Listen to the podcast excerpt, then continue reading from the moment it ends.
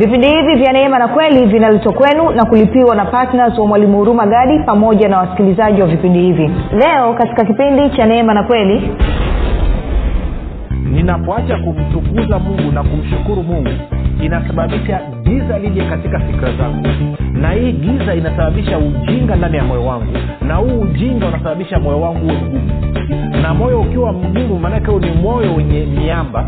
Itakapotokea dhiki na udhia dhidi ya hilo neno ambalo limelipokea na kuatika lakini pia hili giza tuliona katika wakorinto wa pili mlango wa tatu na wakorinto wa pili mlango wa nne kwamba torati sheria amri kumi agano la kale napolisikiliza linasababisha giza katika moyo wangu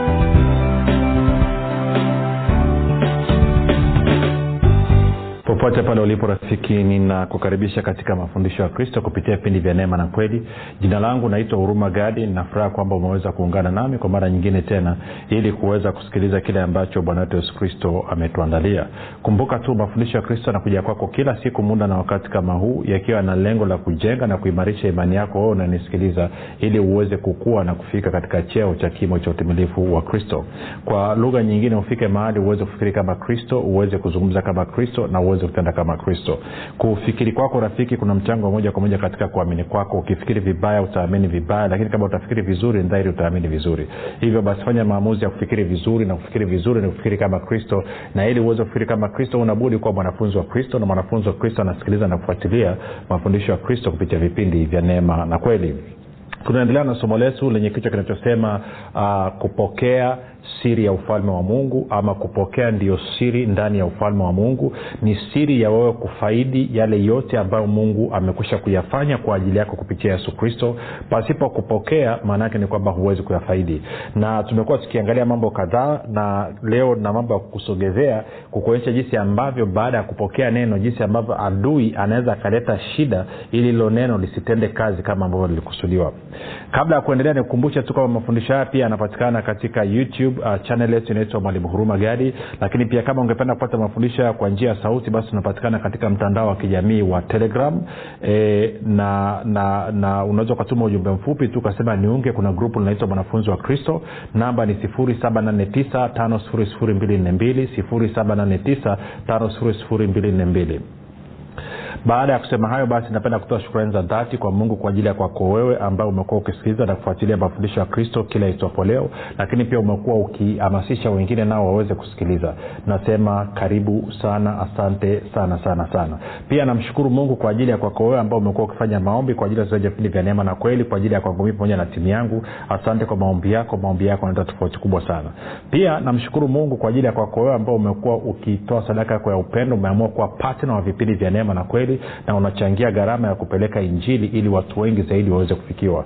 Nasema asante sana sana sana. Neema na amani ya bwana wetu yesu kristo zidishwa katika maisha yako. Nikupe ongera kwa kuwa pasta mwaminifu ambao unashirikiana na roho mtakatifu na kuhakikisha kwamba ufalme wa mungu unasonga mbele na maisha ya watu wengi yanabadilishwa na kugeuzwa na kuwa imara. Baada ya kusema hayo basi nakukaribisha wewe ambao unanisikiliza kwa mara ya kwanza siku ya leo. Karibu katika mafundisho ya kristo. Hapa tunakufundisha kufikiri kama kristo na wala sio kufikiri kama adamu. Hivyo mwanzo unaweza ukaona mafundisho ni magumu kidogo lakini baada ya siku mbili tatu naamini utakuwa umeanza kufikiri kama kristo na hivyo utayaelewa mafundisho yanakuweza kuyafurahia kabisa. Baada ya kusema hayo basi nataka tupige hatua. Kumbuka katika somo letu hili tunaangalia nafasi ama umuhimu wa kupokea katika ufalme wa mungu kwamba kila kitu katika ufalme wa mungu kinapatikana kwa kupokea na nimekuwa nikikuonyesha kwamba pia kila kitu katika ufalme wa mungu kinatenda kazi kupitia neno la mfalme ama neno la ufalme ama neno la mungu. Na nikakwambia ili neno la mungu liweze kutenda kazi katika maisha yako na maisha yangu mimi basi ni lazima kulipokea. Na kipindi kilichopita lilikuwa na kuonyesha namna gani ambavyo adui anaweza njia mojawapo ambayo adui anatumia ili neno la mungu lisitende kazi katika maisha yako wewe na maisha yangu mimi ni kuhakikisha kwamba anazuia tusilipokee neno. Hiyo ndo hatua yake ya kwanza kabisa. Na tukaona kwamba bwana yesu anasema katika matayo tisa kwamba kila mtu alisikiapo neno la ufalme asielewe huja yule mwovu akalinyakua lililopandwa moyoni mwake huyo ndiye aliyepandwa karibu na njia. Kwao nikakuonyesha kwamba nikakwambia kwa nini mtu anashindwa kuelewa neno la ufalme? Anashindwa kuelewa neno kwa sababu katika mstari wa kumi na tatu bwana yesu alikuwa amesema kwamba sio, sio mstari wa tatu mstari wa kumina, ya kumi na tatu. Alikuwa amesema kwamba kwa sababu hii nasema nao kwa mifano kwa kuwa wakitazama hawaoni na wakisikia hawasikii wala kuelewa. Kwao tunashindwa kuelewa kwa sababu macho yetu yanakuwa yamepigwa upofu na mioyo yetu ama niseme macho yetu yanakuwa yamepigwa upofu na masikio yetu yamepigwa uziwi kwao nitakapokuwa siwezi kuona wala siwezi kusikia basi itanizuia kuelewa. Na tukaenda tukaangalia jinsi ambavyo shetani ambaye anaitwa mungu wa dunia hii ambavyo amepofushia fikra za watu wasioamini ili nini nuru ya injili ya utukufu wa kristo iweze kuzuka mioyoni mwao. Nikakwambia pia jinsi ambavyo torati sheria ambavyo inaleta upofu katika macho ya watu. Uh, na niliizungumza tu nikapita haraka haraka lakini labda tuende moja kwa moja tukaiangalia kidogo alafu tutaendelea na kipengele kingine. Wakorinto wa pili mlango wa tatu alafu tukianza mstari ule wa kumi na mbili. Wakorinto wa pili tatu kumi na mbili. Tutasoma mpaka kwenye mstari kama wa kumi na tano hivi anasema basi kwa kuwa e, mna taraja la namna hii twatumia ujasiri mwingi. Nasi si kama musa alivyotia utaji juu ya uso wake ili kwamba waisraeli wasitazame sana mwisho wa ile iliyokuwa ikibatilika. Alikuwa anafananisha utukufu wa torati wa sheria wa amri kumi na utukufu wa roho mtakatifu. Kwa hiyo anasema ila fikra zao zilitiwa uzito umesikia neno uzito kwa maana hata leo hii wakati lisomwapo agano la kale yaani torati sheria amri kumi hata lisomapo agano la kale utaji huo huo wakaa yaani haikufunuliwa kwamba huondolewa katika kristo. Ila hata leo torati ya musa isomwapo utaji huikalia mioyo yao.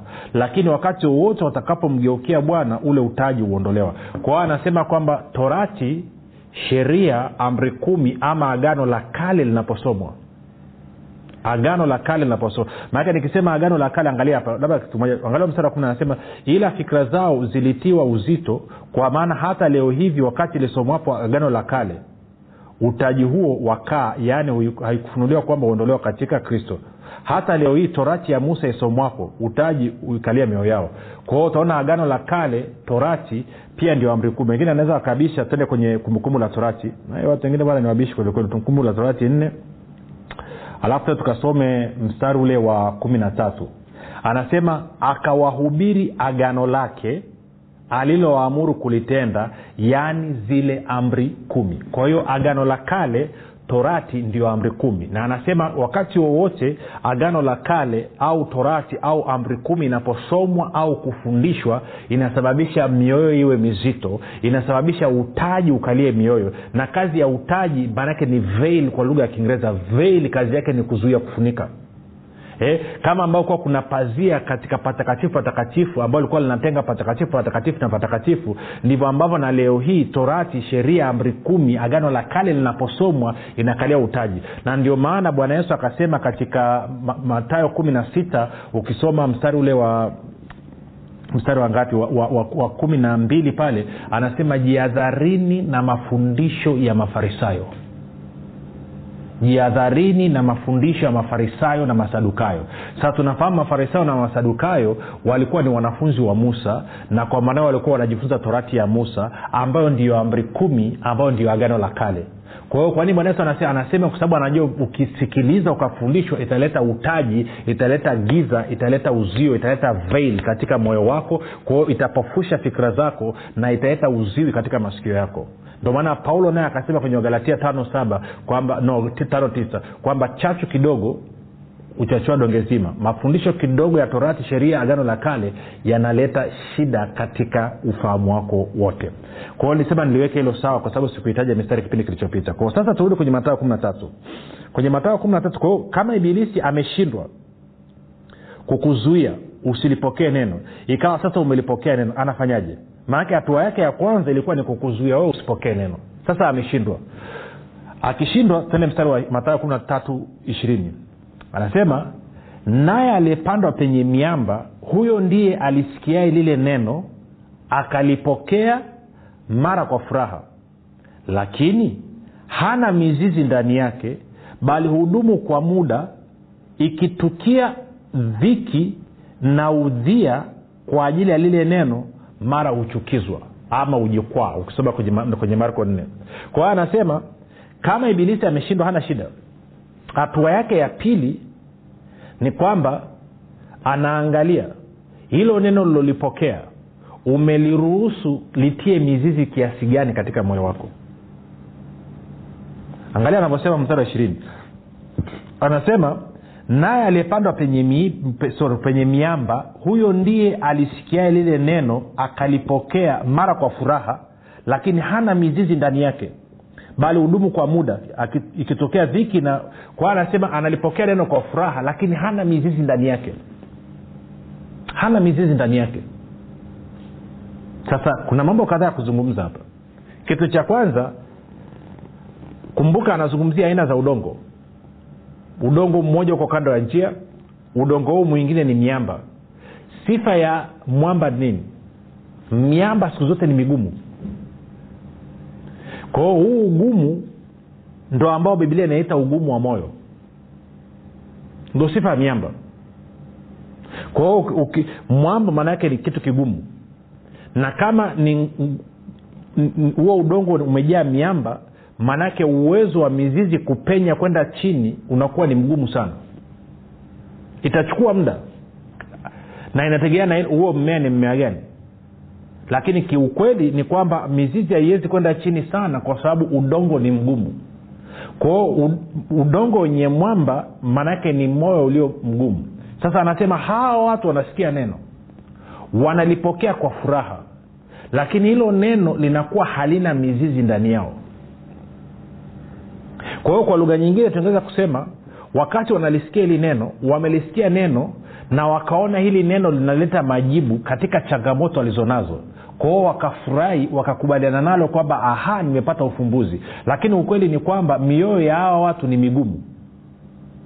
Sasa wote mimi na wewe kuna maeneo ambayo mioyo yetu ni migumu. Tusidanganyane hapa. Kuna maeneo ambayo mimi moyo wangu ni mgumu na moyo mgumu hauwezi kuamini always. Ugumu wa moyo sikia ukisoma biblia ukuta anazungumzia ugumu wa moyo anazungumzia ujinga anazungumzia giza anazungumzia kutokuamini anazungumzia udanganyifu wa dhambi. Jua ni kitu hicho hicho kimoja.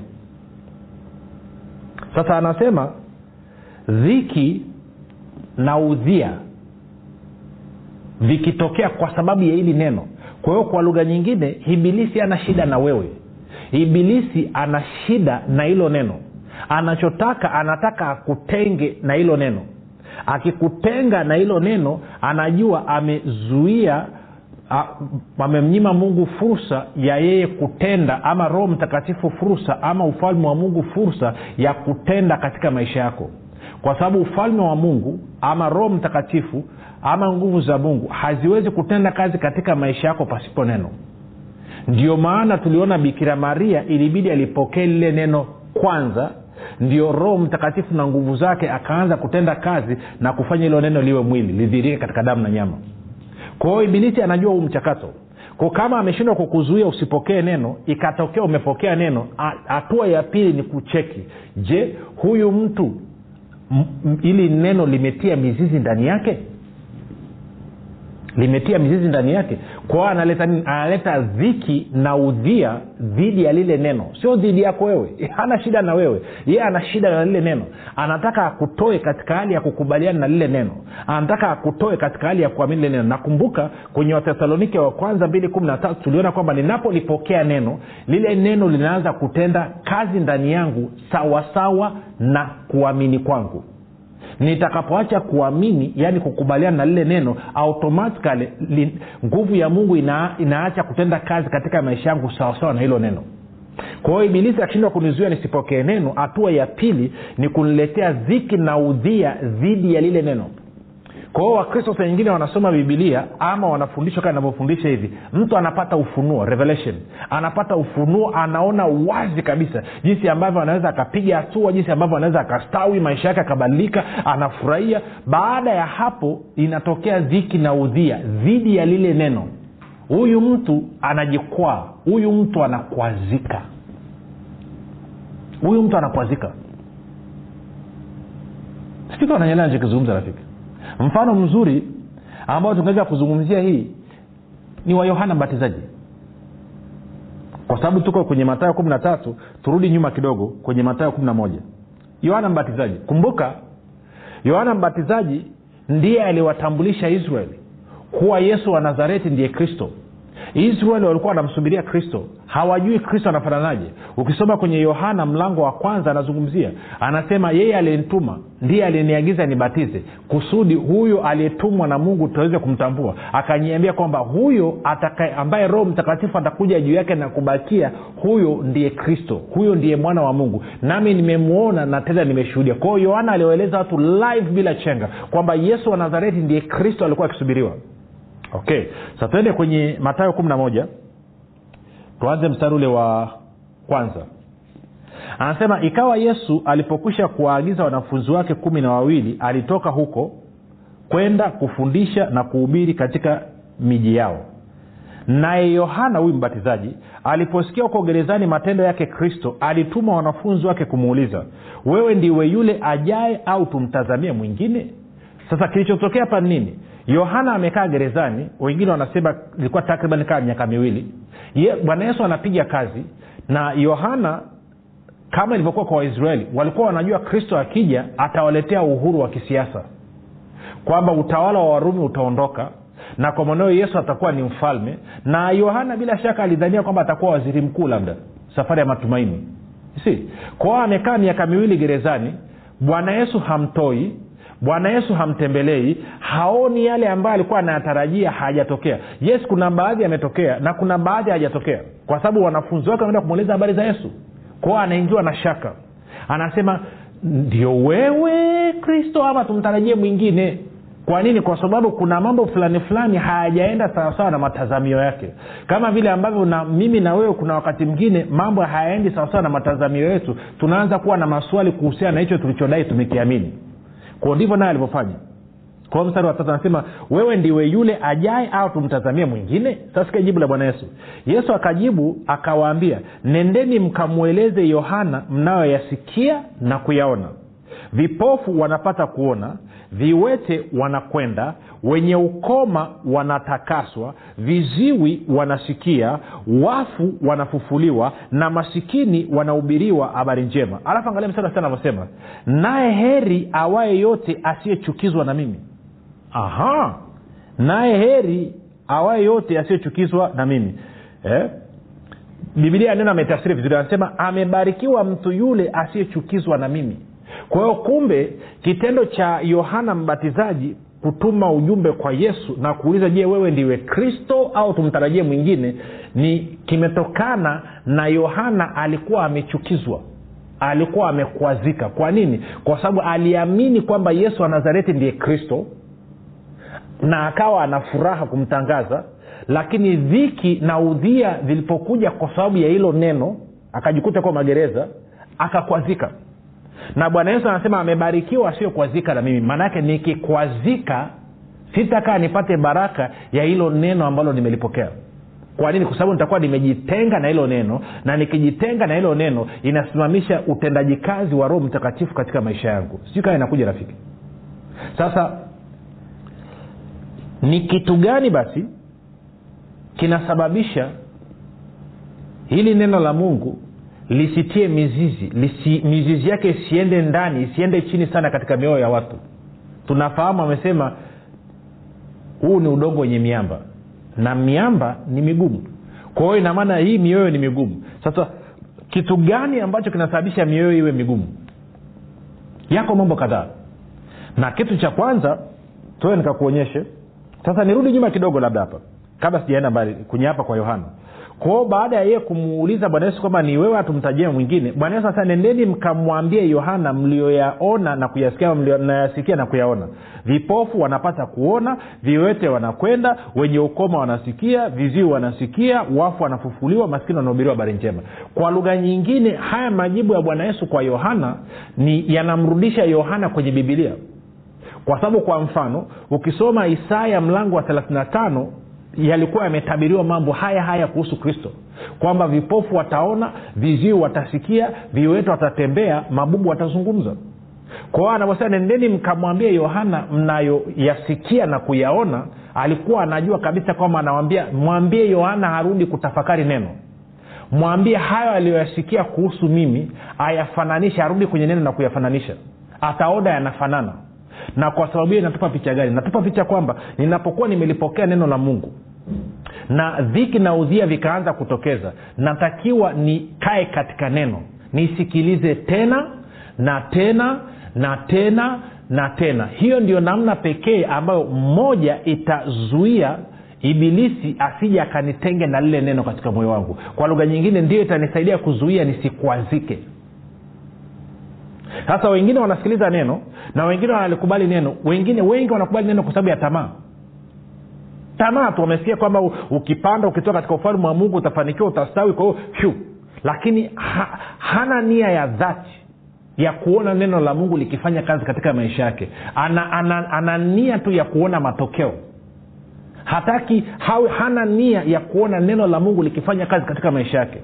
Hana nia ya kuishi na kuendesha maisha yake kwa kulitegemea neno. Hana nia na makusudi ya kuwa na uhusiano na mungu kupitia neno lake kwa hiyo anapopokea lile neno ikatokea dhiki na udhia matokeo yakaanza kuonekana kama anakwenda ndivyo sivyo anakwazika. Hasa kitu gani kinasababisha moyo kuwa mgumu? Kitu kimojawapo tende kwenye warumi warumi mlango wa kwanza hasa kwa ajili ya kuokoa muda nitaanza mstari wa kumi na nane tunaenda mpaka mstari wa kumi na anasema kwa maana ghadhabu ya mungu imedhihirishwa kutoka mbinguni juu ya uwasi wote na uovu wa wanadamu waipingao kweli kwa uovu. Kwa kuwa mambo ya mungu yanayojulikana yamekuwa dhahiri ndani yao kwa maana mungu aliwadhihirishia. Kwa sababu mambo yake yasiyoonekana tangu kuumbwa ulimwengu yanaonekana na kufahamika kwa kazi zake yaani uweza wake wa milele na uungu wake hata wasiwe na udhuru tasikia mstari wa ishiri moja. Kwa sababu walipomjua mungu hawakumtukuza kama ndiye mungu wala, ha, wala kumshukuru bali walipotea katika uzushi wao na mioyo yao yenye ujinga ikatiwa giza. Mwona hiyo kitu? Kwa hiyo anasema hawa watu walipomjua kwamba huyu ndiye mungu hawamtukuzi wala hawamshukuru. Kwa hiyo ninapokuwa katika hali ya kutokuwa na shukrani kwa mungu napokuwa katika hali ya kutokumtukuza mungu kutokumsifu mungu inasababisha moyo wangu uwe mgumu. Na kwa maana hiyo inasababisha giza katika moyo wangu. Hasa neno hilo giza lishike neno giza. Alafu tuende kwenye waefeso nne. Waefeso nne ni nianze mstari ule wa kumi na saba hadi wa kumi na nane. Waefeso nne kumi na saba hadi kumi na nane. Anasema hivi basi nasema neno hili tena nashuhudia katika bwana tangu sasa msienende kama mataifa wanaendavyo katika ubatili wa nia ama fikira zao ambao akili zao zimetiwa giza nao wametengwa na uzima wa mungu kwa sababu ya ujinga uliomo wapi? Ndani yao kwa sababu ya ugumu wa mioyo yao. Kwa hiyo anasema ninapoacha kumtukuza mungu na kumshukuru mungu inasababisha giza lije katika fikira zangu na hii giza inasababisha ujinga ndani ya moyo wangu na huu ujinga unasababisha moyo wangu uwe mgumu. Na moyo ukiwa mgumu maanake ni moyo wenye miamba itakapotokea dhiki na udhia dhidi ya hilo neno ambalo limelipokea na kuashika lakini pia ili giza tuliona katika wakorinto wa pili mlango wa tatu na wakorinto wa pili mlango wa nne kwamba torati sheria amri kumi agano la kale linapolisikiliza linasababisha giza katika moyo wangu. Na giza likiingia giza linaleta ujinga. Na ujinga ukiingia katika moyo wangu inasababisha inasababisha ugumu wa moyo. Na hivyo naishia kwenye kuto kuamini. Sijui kama nanyeelewa alafu lakini pia ibilisi naye analeta ilo giza. Lakini tumalizie waibrania waibrania mlango wa tatu na mstari ule wa wa kumi na mbili. Anasema angalieni ndugu zangu usiwe katika mmoja wenu moyo mbovu ama mwovu wa kuto kuamini wa kujitenga na mungu aliye hai kwao najitengaje na mungu aliye hai? Pale ninapoacha kukubaliana na neno. Kwa sababu neno ni mungu na mungu ni neno. Kwao nikijitenga na neno nikiacha kukubaliana na neno maanake nimejitenga na mungu aliye hai. Na kwa maana hiyo sawasawa na waefeso 417 hadi 18 ule uzima wa mungu hauwezi kutenda kazi tena katika maisha yangu kupitia mimi kwa sababu fikira zangu zimetiwa giza moyo wangu umejaa ujinga moyo wangu umekuwa mgumu na kwa maana nakuwa nimeingia kwenye kuto kuamini kumbuka neno linatenda kazi na kuamini kwangu ama nakubaliana kwangu kwa neno. Kwa hiyo dawa yake nini? Epuka torati sheria agano la kale amri kumi.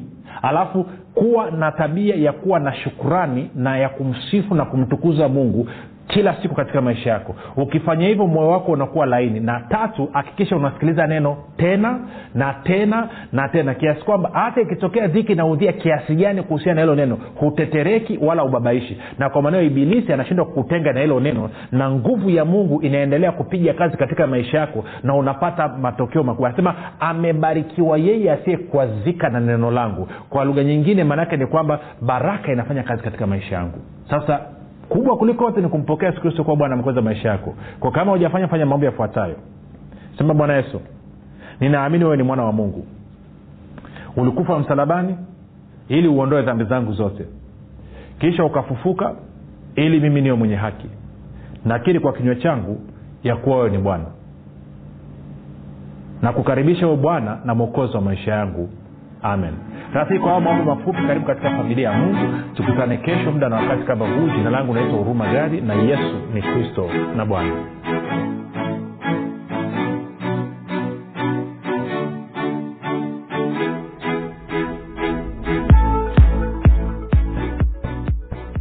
piga simu sasa kuweka oda ya kitabu kipya cha mwalimu huruma gadi kinachoitwa imani makini. Ili kuweka oda yako piga simu sasa. 7895242 au 6735242 au 7645242 jifunze siri ya ulinzi ushindi na mafanikio kupitia kitabu hiki cha imani makini. Kati ya mambo ambayo mwalimu huruma gadi amefundisha ndani ya kitabu hiki cha imani makini ni utendaji kazi wa imani sheria ya imani adui wa imani na tofauti ya imani thabiti na imani dhaifu. Na pia ametoa mifano mbalimbali mbali ya matumizi ya imani. Piga simu sasa kuweka oda ya kitabu hiki cha imani makini kwa kupitia namba 7895242 au 6735242 au 7645242 imani makini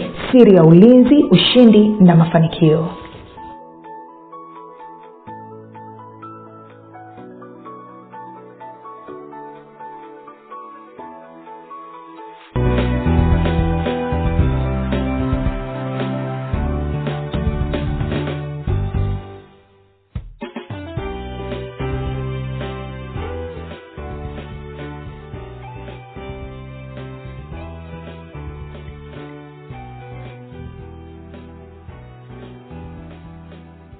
ukisikiliza kipindi cha neema na kweli kutoka kwa mwalimu huruma gadi usiache kumfolo katika facebook instagram na twitter kwa jina la mwalimu huruma gadi. Pamoja na kusubscribe katika youtube channel ya mwalimu huruma gadi kwa mafundisho zaidi. Kwa maswali ama maombezi tupigie simu namba 7645242 au 6735242